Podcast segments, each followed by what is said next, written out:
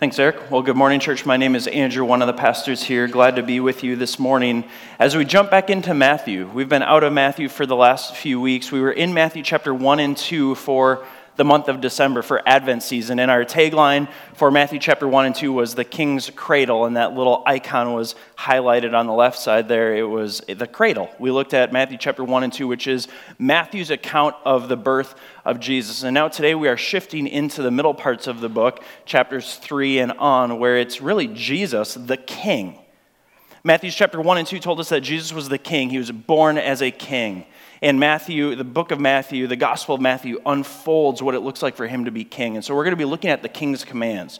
Jesus gives many teachings in the book of Matthew, and in these, these middle sections, these middle chunks, he has parables, he has commands, he has instructions for us. And so, over the next couple months, we're going to just be looking at Matthew and looking at Jesus' commands for us. What does the king command his followers to do, and how does he command us to live. But before we do that this morning, I want to just remind us of who Matthew is, the author of this book. Matthew was a tax collector turned Jesus follower. And so we talked about this a little bit in the beginning of December, but I think it's good to do a quick overview and a reminder of who's writing this book to us. Matthew, he's also known as Levi, and the other Gospels refer to him as Levi, but here he refers to himself as Matthew, and he writes under the name Matthew. Matthew was a tax collector. That means he was a Jew who worked for the Roman the Roman Empire who were controlling all of the region and so Matthew was employed by Herod Antipas, Herod the Great's son. If you remember in December, we as in looking at chapter 1 and 2 of Matthew, we learned a lot about Herod the Great, right? The first Herod, he was, he was evil, he was suspicious, he wanted to snuff out Jesus. And so he ordered all of the baby boys in, in Bethlehem and their surrounding area, two years and under, to be killed. And Jesus and Joseph and Mary fled to Egypt to, to preserve Jesus' life. And so now Herod died not long after that. And then one of his sons, Antipas, is now on the throne during Jesus' public ministry. And so I think it's important for us to know this is how Jesus transforms lives. Jesus transforms lives. He, he does it through his spirit, he does it through his word, he, he does it by calling people who, who have this allegiance to the world and transforming their allegiance from the world to himself. Matthew had an allegiance to the world. He was employed by Herod Antipas. He, was, he, was, he had a lot of money. He skimmed money off the top. He collected taxes. He was like an ancient IRS agent, only a shady, a crooked one who embezzled money. And so Matthew is this guy who's cozied up to the political leaders, to the religious leaders, and he's a shady guy who's working for Herod, the son of Herod the Great, Herod Antipas. And he was similar. He was suspicious, he was ambitious, he didn't want anyone to take his throne, he wanted to build his own kingdom. And somehow Matthew is transformed from being a tax collector working for the Roman Empire to being a Jesus follower. Amen, church. This is what Jesus does, and we're going to see this over and over and over again in the book of Matthew. So just keep that in mind as we as we go through this book over the coming months that the author of this book is somebody who had their life incredibly transformed. This isn't just a, an ancient book that we can ignore. This is, this is the experience and life and observation and transformation of a man, just like you and I, who had this radical life transformation. That's who Matthew is. Let's pick it up in Matthew chapter 3, verse 1. In those days, all right, let's stop there. So if you have a Bible, open it up. Make sure your eyes are on the Bible. We're on page 808 in the Pew Bible, and I want you to see God's word this morning more than I want you to hear my word because I misinterpret some of this. But this is trustworthy. This is true. And so make sure as you come to Park Community Church that you're getting your eyes on God's word and that you're wrestling with God's word. In those days, Matthew writes, we can't skip over that because Matthew just jumped ahead about 28 years from Matthew chapter 1 and 2. Matthew chapter 1 and 2 is the account of Jesus' birth and his early years when Mary and Joseph go to Egypt and then they return to Nazareth.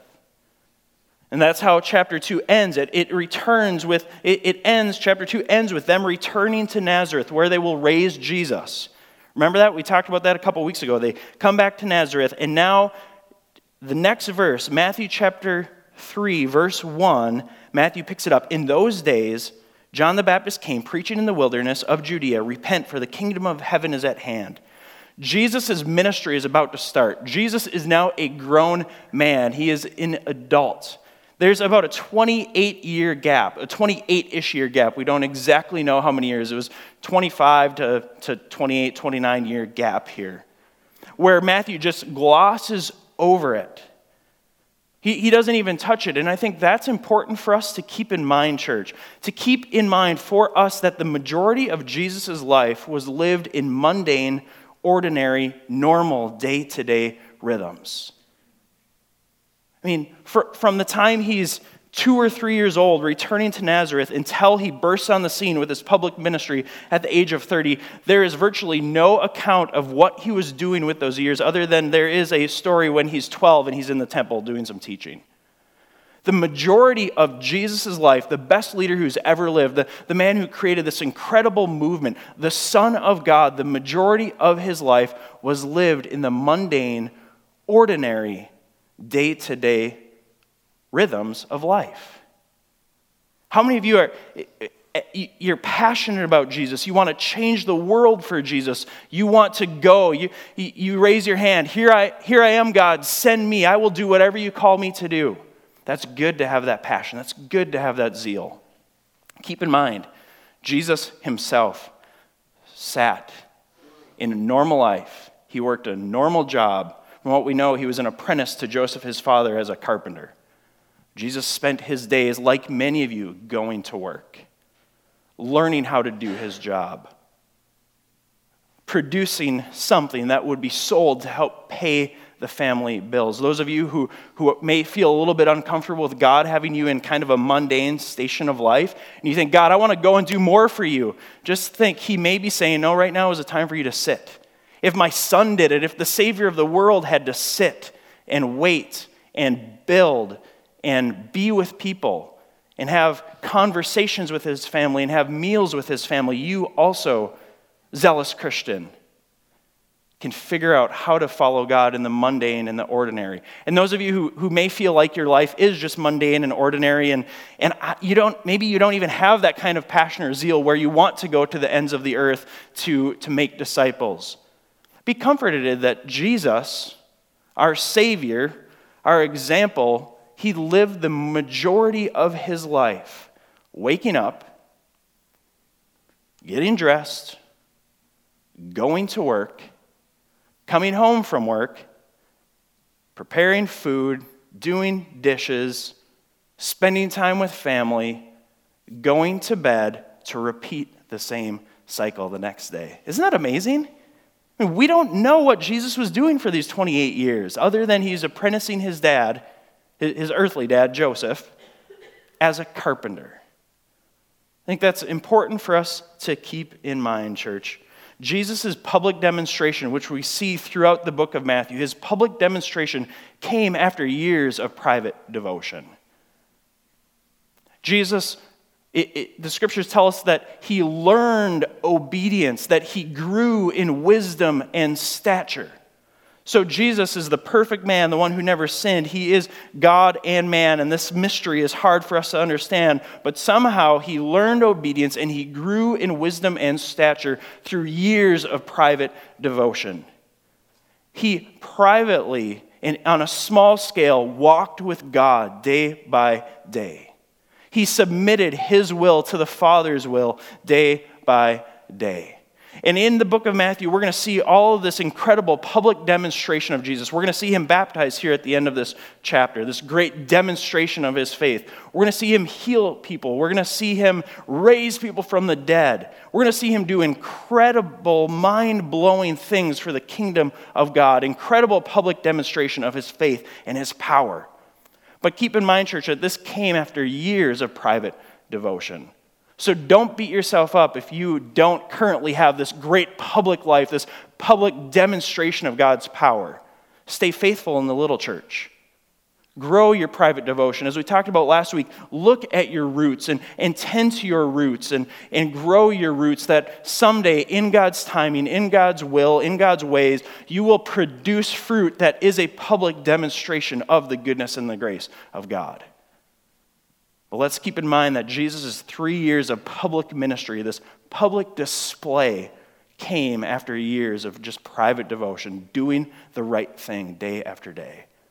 Jesus tells us that, that he will give more to those who are faithful. Faithful with little, faithful with much. If you want to do incredible things for God, start doing the small things in obedience to God. develop your private devotion and trust God to produce the public demonstration.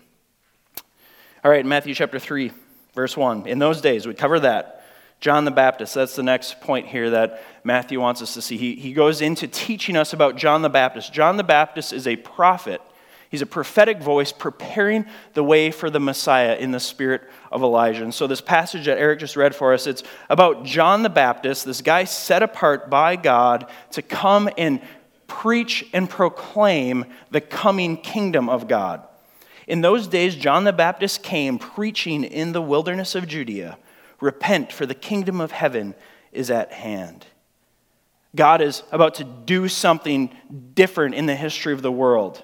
He is about to reveal Jesus as the Messiah, the kingdom of heaven, the glory of heaven. Jesus, who was in heaven on high, has now come to earth, and he's about to go from his private devotional life into this public demonstration of the kingdom of God. The kingdom of God is bursting onto the scene. The kingdom of God where people are healed, the kingdom of God where, where the, the sick are made well, the kingdom of God where sins are forgiven for eternity is bursting onto the scene, and God sends a forerunner. That forerunner is John the Baptist. John comes preaching, saying, Repent, for the kingdom of God is at hand. And, and this is prophesied in Isaiah. And later on in the, in the book of Matthew, we'll learn more about John the Baptist as well, and we'll learn how he came in the spirit of Elijah. He wasn't Elijah, the Old Testament prophet, but he came with the spirit of Elijah. We'll see that later on in Matthew chapter 11, and there's more in Matthew chapter 14 about John the Baptist. this is John. He comes, verse 3. For this is the one who was spoken of by the prophet Isaiah when he said, The voice of the one crying in the wilderness, Prepare the way of the Lord, make his path straight. Now, John wore a garment of camel's hair and a leather belt around his waist, and his food was locusts and honey. He was just a weird guy proclaiming a glorious message, right? Some of you are weird people, and that's great. Be weird for God. Some of you are, are more normal. You don't wear odd clothes. That's fine. Wear your normal clothes for the glory of God. But God calls people and He sets them apart and, and makes them stand out in certain times and seasons. He ate locusts and wild honey. That wasn't uncommon food to eat for, for more of the lower class, the, the poorer people in that day and age.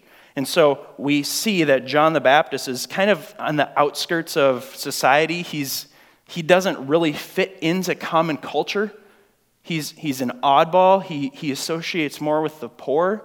We see Jesus often, when his kingdom bursts onto the scene, he's associating with the lowly and the poor. He's using the lowly and the poor. But look at the contrast here. John, he's eating locusts and honey. He's wearing camel's hair. He's associating with the weird, with the poor, with kind of the outcasts of society. But Matthew, the author of this gospel, is a tax collector. He runs with the elites. He's got plenty of money. In fact, in, in the book of Luke, Luke chapter, I think it's either four or five, he's referred to as Levi here. Jesus calls him out of his tax booth to come and follow him. And it says that Matthew or Levi, he goes by both names, he has people over to his house for a great feast. So he, he has a great house where he can have a many number of people, and he throws this great feast with, with delicate food. This is the kingdom of God, transforming all people those who associate with the poor and the lonely and the outcast, and those who associate with the elite. And they have this, this internal selfish desire to want to build a kingdom for themselves. Jesus breaks onto the scene. The kingdom of heaven comes down and it upsets all of this and it unifies someone like John the Baptist and someone like Matthew the tax collector, where they are now brothers in Christ serving a common mission. Verse 5. And then Jerusalem and all Judea and all the region about the Jordan were going out to him. And they were baptized by him in the river Jordan, confessing their sins. So there's this great movement of people coming to hear John preach and proclaim about the kingdom of God. And they're repenting and asking John to baptize them. That's why he has this name, John the Baptist. He was known for baptizing people, for dunking them in the river Jordan. All the, verse 5 then all Jerusalem and all Judea and all the region about the Jordan were going out to him. There's this incredible thing happening where, where the town and the countryside and all these people hear about the coming Messiah. They hear about John the Baptist, this, this prophet who's, who's declaring the kingdom of God, and they're coming to listen to him. They're coming to interact with him. And I think there's four types of people there's four types of people throughout the book of Matthew, and I think we see these four types of people here in this passage, some more clearly than the others. Here's the four types of people the resistant, the uninterested, the momentary or temporary followers, and the lifelong followers. We, we are introduced to these people here in Matthew chapter 3, and as we go through the book over the coming months, these people are going to come up over and over again. The resistant the resistant, for the most part, in the book of Matthew, are the religious elite. It's the Pharisees and the Sadducees. So, verse 5 tells us that all these people were coming out from all the region. They were coming to hear John's message, to hear him preach and proclaim repentance, and to be baptized by him. And so, this massive crowd, and in this crowd are these four types of people. Over the coming months, as we go through Matthew, I want you to ask yourself, what type are you?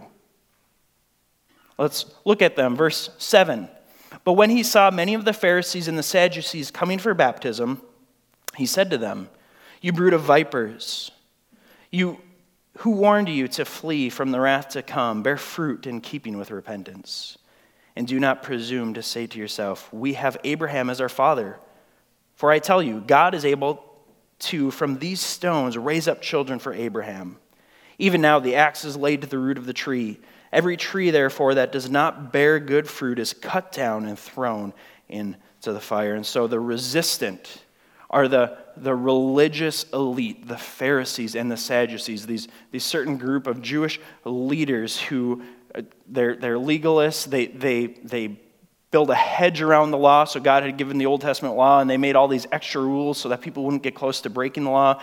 Their hearts are hard. They, they really want recognition. They really believe that they can earn salvation by their works. They, they put others down. They, they don't do justice. They follow God's law, but their hearts are cold. They are resistant to the message. They're resistant to who Jesus is. They're resistant to the upside down kingdom, to the subversive kingdom that Jesus came to set up. They wanted a kingdom where they could rule from the top down. And Jesus came and set up this, this grassroots kingdom that grew from the bottom up, affecting every area of society.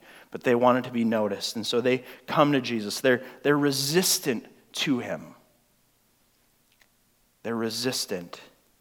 They come, so they're, they're drawn out among these crowds, and, and they, they come to John wanting to be baptized by him. And, and John confronts them. He's a prophet. God's, God's given him the ability to understand the situation here, and he knows that their hearts aren't in it for the right reason.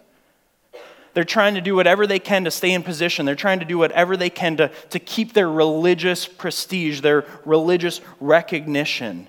It says, You brood of vipers. Vipers are a snake. They're crafty. And so these Pharisees and the Sadducees, they're, they're in a crafty way trying to position themselves to stay in power, political power and religious power. We're going to see them over and over again in the Gospel of Matthew, uh, the Gospel according to Matthew. Now, ask yourself, church, have you been around the church and around Jesus' teaching and around the Bible so long that maybe you fall into this camp where you're actually resistant to, to the raw teachings of Jesus because you've built a religious system? That's what the Pharisees and the Sadducees are. They've built a religious system and they're resistant to the raw teaching of Jesus, from the ground up teaching of Jesus, because they've built a system where they can rule from the top down.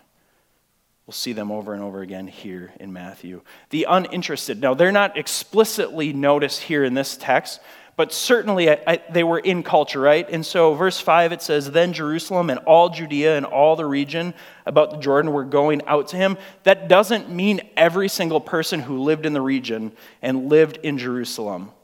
Okay, it doesn't mean every single person. This is, this is a way of saying that, the, that many people from culture, many people from these regions, many people from these towns were coming out to see John and to hear him. And so, in these towns, in these places, there's people who are just uninterested. They're, they're not paying attention. They don't care. They don't know. Maybe they hear a little something, but they've got their own thing going on. They're too busy to care about this, this gospel movement, about this, this prophet named John who's proclaiming the kingdom of God, who's calling people to repent of their sins and be baptized. We interact with those people daily, don't we, church? People at work, people in our neighborhoods, people in your families. Maybe, maybe you are here this morning. You've been uninterested for years, and for whatever reason, you're here this morning. Keep in mind as we walk through the gospel according to Matthew that there's people in the, in the scriptures and mostly just around the scriptures. They're not in here so much because they weren't close enough to care. And then we have the temporary fans. I think this is the biggest one that we need to pay attention to and be careful of. There's people who are coming out and they're, they're hearing this message from John. They are, they are repenting. They're doing this initial act of repentance. We'll talk about what repentance is in a minute. And they're being baptized, but they don't persevere. They don't remain with Jesus. They don't follow him for life. Matthew chapter 13 talks a lot about this, the parable of the soils. We'll talk about that in the future. We'll dig more into category number three later on, but we need to know that there are people who are temporary fans. They, they, maybe attend church for a while or they, they follow Jesus for a while. Maybe even they say a prayer to receive Jesus as Lord, or they are baptized to identify with Jesus, but then after some trials come, after some time passes, they fall away. I was reading a, in a book recently from a, another pastor who said the hard thing about leading a church and pastoring is that it's not hard to get people to show up to an exciting event. It's far harder to keep them interested in Jesus for life. I think that's true. It's really easy to, to get some good music and to get a good space and to get people to show up for an event, but it's incredibly hard and it's impossible for me as a pastor and for us as a people to force ourselves to stay interested in Jesus for life. It, that takes a work of the Spirit. That takes transformation. That takes God doing something in us like He did in Matthew, changing our lives, transforming our lives. And so there's temporary fans, there's momentary followers. You've interacted with them, you, you know some. You're looking around like they're no longer in my community group. They're no longer in my church. What, what happened? Keep praying for them. Who knows what God will do in bringing them back? But they may have just been a part of this church or, or following Jesus for a season because they thought that there would be some personal benefit for them. They didn't fully understand the gospel, they didn't genuinely taste and see that the Lord is good. And then the third category is lifelong followers, and that's primarily what we see here in this text the characteristic of a lifelong follower. So the people who persevere with Jesus, who remain with him for life. And so Jesus, John is telling the Pharisees, bear fruit in keeping with repentance. They're the resistant. He's, he's baptizing these momentary followers and preaching repentance, and he's telling them that you need to bear fruit in keeping with repentance and be baptized to identify with God. Pick it up here in verse, um, verse 9 and going on. And we do not presume to say to yourselves, We have Abraham as our father. Again, the religious elite think we came from the, the, the religious elite. Abraham's our father. We can trace our lineage back. Some people think we, we grew up in the church. We know prominent people. We, we've served our time. We've, we've given our tithes. So, of course, we're in. John says it doesn't matter what you've done or who came before you. I tell you, God is able to, from these stones, raise up children for Abraham. And so he's beginning to prepare the people that this kingdom of heaven is for Jew and Gentile alike. There's now this incredible wide open door for Gentiles to enter into the faith with Jewish roots. Verse 10 Even now the axe is laid to the root of the tree. Every tree, therefore, that does not bear good fruit is cut down and thrown into fire. Last week we talked about tending to our roots. This is saying that if we don't tend to our roots, our tree withers and it's chopped down and it's thrown into the fire. That, that we can temporarily follow Jesus and have some good fruit, and people can think that we are good people, but if we don't have roots that tap into the stream of living water, it's all fake. And then John, John goes on to say, I will baptize you with water for repentance. But he who is coming after me is mightier than I, whose sandals I am unworthy to carry. He will baptize you with the Holy Spirit and with fire. His winnowing fork is in his hand, and he will clear his threshing floor and gather his wheat into the barn, but the chaff will be burned with an unquenchable fire. So here he's saying there's, there's two types of people there's, there's those who are lifelong followers who, who produce fruit in keeping with repentance, who have been baptized for repentance and the Holy Spirit and fire. We'll get into that in just a minute. And God comes through and, and He clears out these two types of people the wheat, those who have been set aside for God, and the chaff blown away into the fire. And so here's a definition of a lifelong follower it's one who continually believes the gospel, that's repents, and identifies with Jesus as Lord. Baptism. I think here's what Matthew is doing here in this passage. He's showing us these, these people, and we're going to get to the end. Ultimately, what he's doing is pointing us to Jesus. But in this passage, we see what it means to be a lifelong follower of Jesus. How can we know that we know that we believe? Or, or how can we have confidence, if we can have confidence, that verse 12, that we will be found as wheat, chaff, blown into the fire? What we're seeing here in Matthew chapter 3 and what we see throughout the book of Matthew is that a lifelong follower continually believes the gospel. Think about Romans chapter 12, which says that we must renew our mind. See, the gospel, the good news of Jesus, and we talk about this weekly here at Park Community Church and hopefully in all of our community groups and our interactions with one another, is that we can't earn our salvation. Jesus lived the perfect life and died the sacrificial death in our place. We are saved by grace, grace through faith alone in Christ alone. But we often forget that. And, and, the temporary fans forgot that, and the, the resistant didn't get that, and the uninterested never heard that. But a lifelong follower continually believes the gospel, the good news, that Jesus is their substitute, that Jesus is the one who saves. Repentance, John says, Repent in verse 2, for the kingdom of God is at hand. Verse 3, bear fruit in keeping with repentance. Verse 11, I baptize you with water for repentance. Repentance is a change of mind and action. Repentance means that, that I set my mind on believing the gospel that I renew my mind with the gospel, that it wasn't that I said a prayer one time years ago and I signed up to follow Jesus. It's that daily I need to remind myself that Jesus is who he said he was and that Jesus did what it's recorded that he did, that he overcame sin and death and the grave, and I am saved by grace through faith in him. A lifelong follower needs to continually remind themselves of that truth. That is a fruit of the gospel. We repent. Repentance is a 180 degree turn from what's wrong and turn to what's right.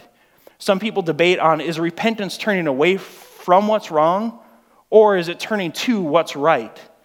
The answer is yes. It's both. You turn away from wrong belief, from wrong action, and you turn to God, to believing the gospel, and to living for him. A lifelong follower needs to continually live a lifestyle of repentance. When Martin Luther nailed the 95 Theses to the, to the chapel door that started the Great Reformation, it, the first one was all of the Christian life is a lifestyle of repentance. Church, we are a people who need to continually repent, reminding ourselves of the gospel, renewing our minds of the gospel. That's why we gather on Sundays to hear the gospel, to rehearse the gospel, to sing the gospel, to remind us that we can't save ourselves, that no other person in heaven on earth can save us except for Jesus Christ. And then a lifelong follower also identifies with Jesus as Lord. That's what's happening here in baptism.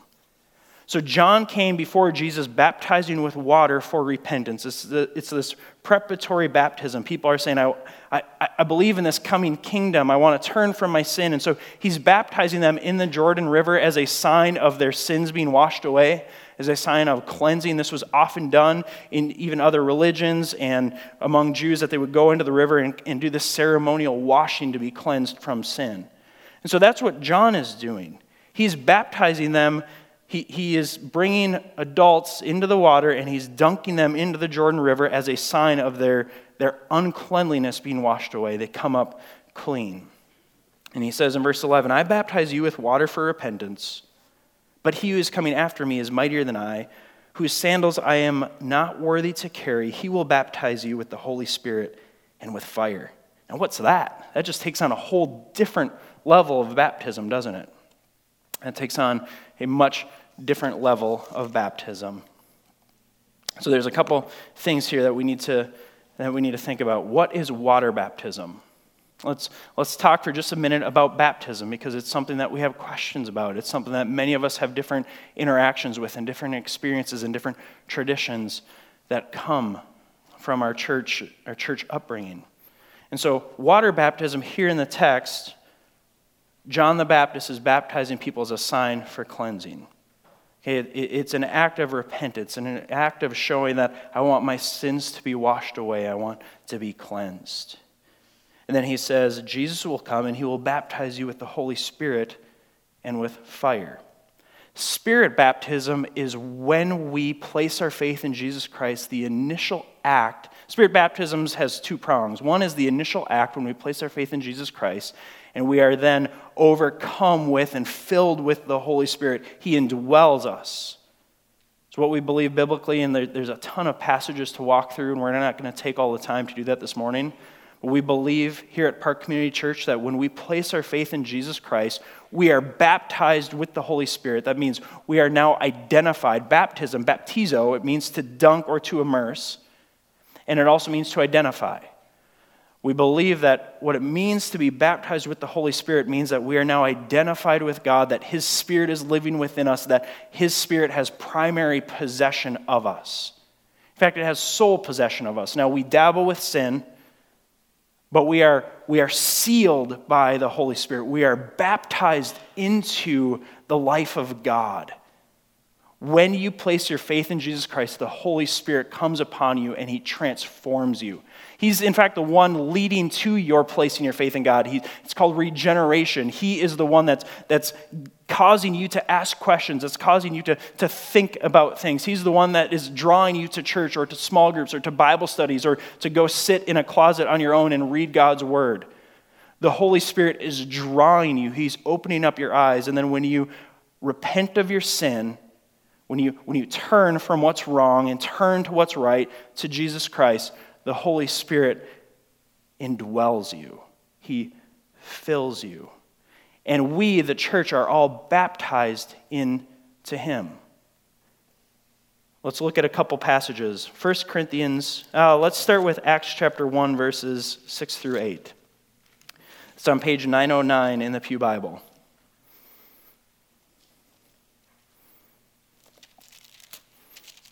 So here's the disciples sitting, waiting for Jesus. He's, he's ascended into heaven.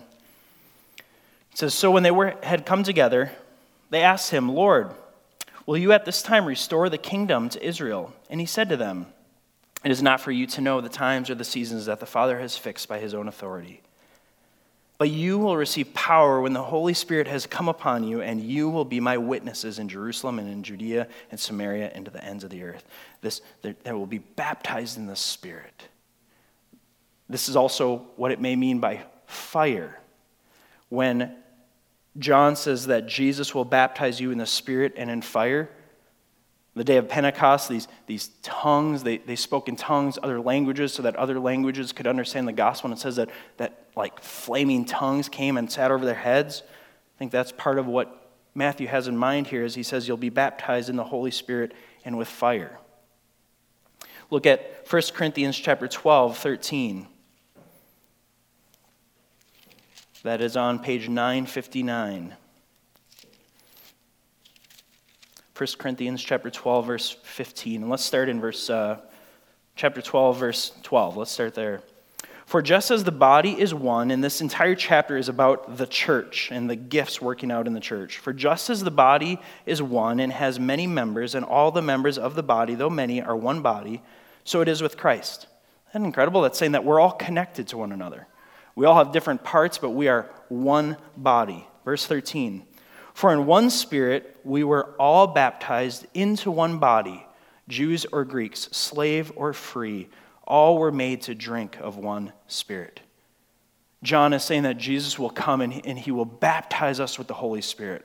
The Holy Spirit is the one who transforms us. The Holy Spirit is the one who, who causes us to be able to be adopted by God, to be called sons and daughters, and puts us into a family where we are brothers and sisters, and sends us into the world as neighbors and witnesses. We are baptized by the Holy Spirit. Lastly, look at page 977, Ephesians chapter 4.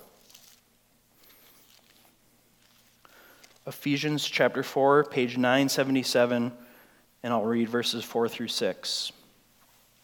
There is one body and one spirit, just as you are called to one hope that belongs to your call, one Lord, one faith, one baptism, one God and Father of all, who is over all and through all and in all.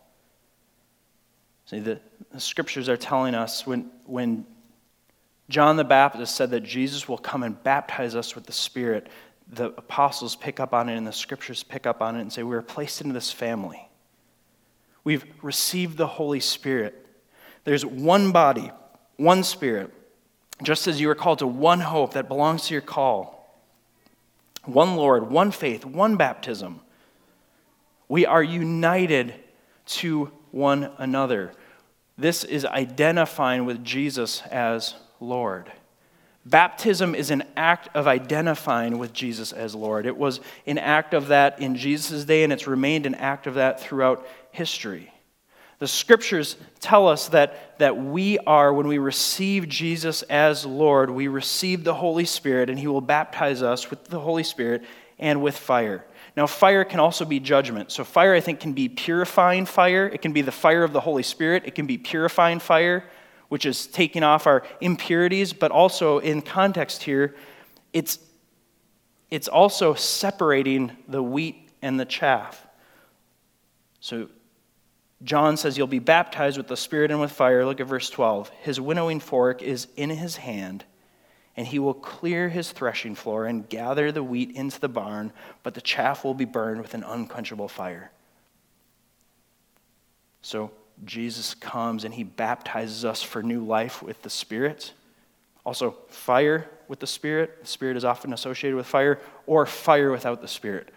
The eternal damnation in hell.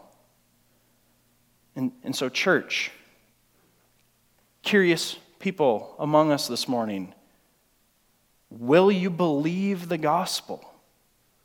Will you repent? Will you change your mind from what's wrong and believe what's right and change your actions to follow and identify with Jesus as Lord? A way to identify with Jesus as Lord is still to be baptized. I believe that this is an incredible picture of identifying with Jesus as Lord. But these, these events are often tied together in the scriptures repentance of sin and baptism. Repentance of sin and baptism. Look at Acts chapter 2 again. Acts chapter 2, verses 37 through 41. It's on page 910. And This is Peter giving a message to Jerusalem after the day of Pentecost, after Jesus had ascended into heaven and the Holy Spirit had come down. Acts chapter 2, verse 37. Now, when they heard this, they were cut to the hearts. They heard the gospel of who Jesus is and what Jesus has done. They were cut to the hearts and said to Peter and the rest of the apostles, Brothers, what shall we do? And Peter said to them, Repent and be baptized, every one of you, in the name of Jesus Christ for the forgiveness of your sins and you will receive the gift of the Holy Spirit. Repent, turn from what's wrong and turn to what's right. Be baptized, identify with Jesus, be identified with him, make a public declaration that he is your Lord. And you will receive the gift of the Holy Spirit, for the promise is for you and for your children and for all who are far off, everyone who the Lord our God calls to himself. And actually, skip over to, jump over to Acts chapter 3, verses 9, 19 and 20. I just love this picture of repentance, turning from what's wrong and turning to what's right. Peter says to them, Repent therefore and turn again, turning from what's wrong to what's right, that your sins may be blotted out, that times of refreshing may come from the presence of the Lord. That's what repentance does, church. It's not beating ourselves up because we've done wrong and we are wrong. It's, it's acknowledging that we need a Savior, that we are wrong and we've done wrong. It's turning from that, turning to Jesus. We need a Savior, and times of refreshing come. We are renewed. So back to Matthew. Matthew is saying that, that he baptized with water for repentance, but Jesus will come and baptize with the Holy Spirit and with fire. And then Jesus does something interesting. Matthew does something interesting in recording this. So he's told us who John the Baptist is, what his baptism means, what repentance means, a little bit about baptism and, and, what that looks like, and then pick it up in verse 13. And then Jesus came from Galilee, and this is Jesus bursting onto the scene as an adult. Then Jesus came from Galilee to the Jordan to John to be baptized by him. John would have prevented him, saying, I need to be baptized by you and you come to me? I mean, John, John, knows that Jesus is the Messiah, the Son of God. John is not that. John is just a man appointed by God to proclaim the things of God. But Jesus is the ultimate man of God. He is God, appointed to save mankind, not just to proclaim to mankind, but to save mankind. And so John is here in the presence of the Messiah, and Jesus saying, I need you to baptize me. And, and John says, No way, you're way greater than I. You need to baptize me. But Jesus answered, verse 15, Let it be so now, for this it is fitting for us to fulfill all righteousness. Then he consented. And when Jesus was baptized, immediately he went up from the water, and behold, the heavens were opened to him, and he saw the Spirit of God descending like a dove and coming to rest on him. And behold, a voice from heaven said, This is my beloved Son with whom I am well pleased. So Jesus goes to John to be baptized. Jesus had nothing to repent of. He, he wasn't baptized as a sign of repentance. He was baptized to identify with us, to fulfill all righteousness, as verse 15 says. He fulfilled all the customary laws. He fulfilled all of the traditions. He did everything that a lifelong follower of God ought to do. He fulfills all righteousness. We say this often at our church. Jesus lived the life that we can't, and he died the death that we deserved. He lived without sin. He, he lived perfectly. That phrase, fulfilled all righteousness, that means he did everything as the Old Testament law commanded. He did everything that you and I ought to do that we are incapable of doing, and then he died the death that we deserve. And he did this, church, so that what is said of him could be said of us. This is my beloved Son, with whom I am well pleased.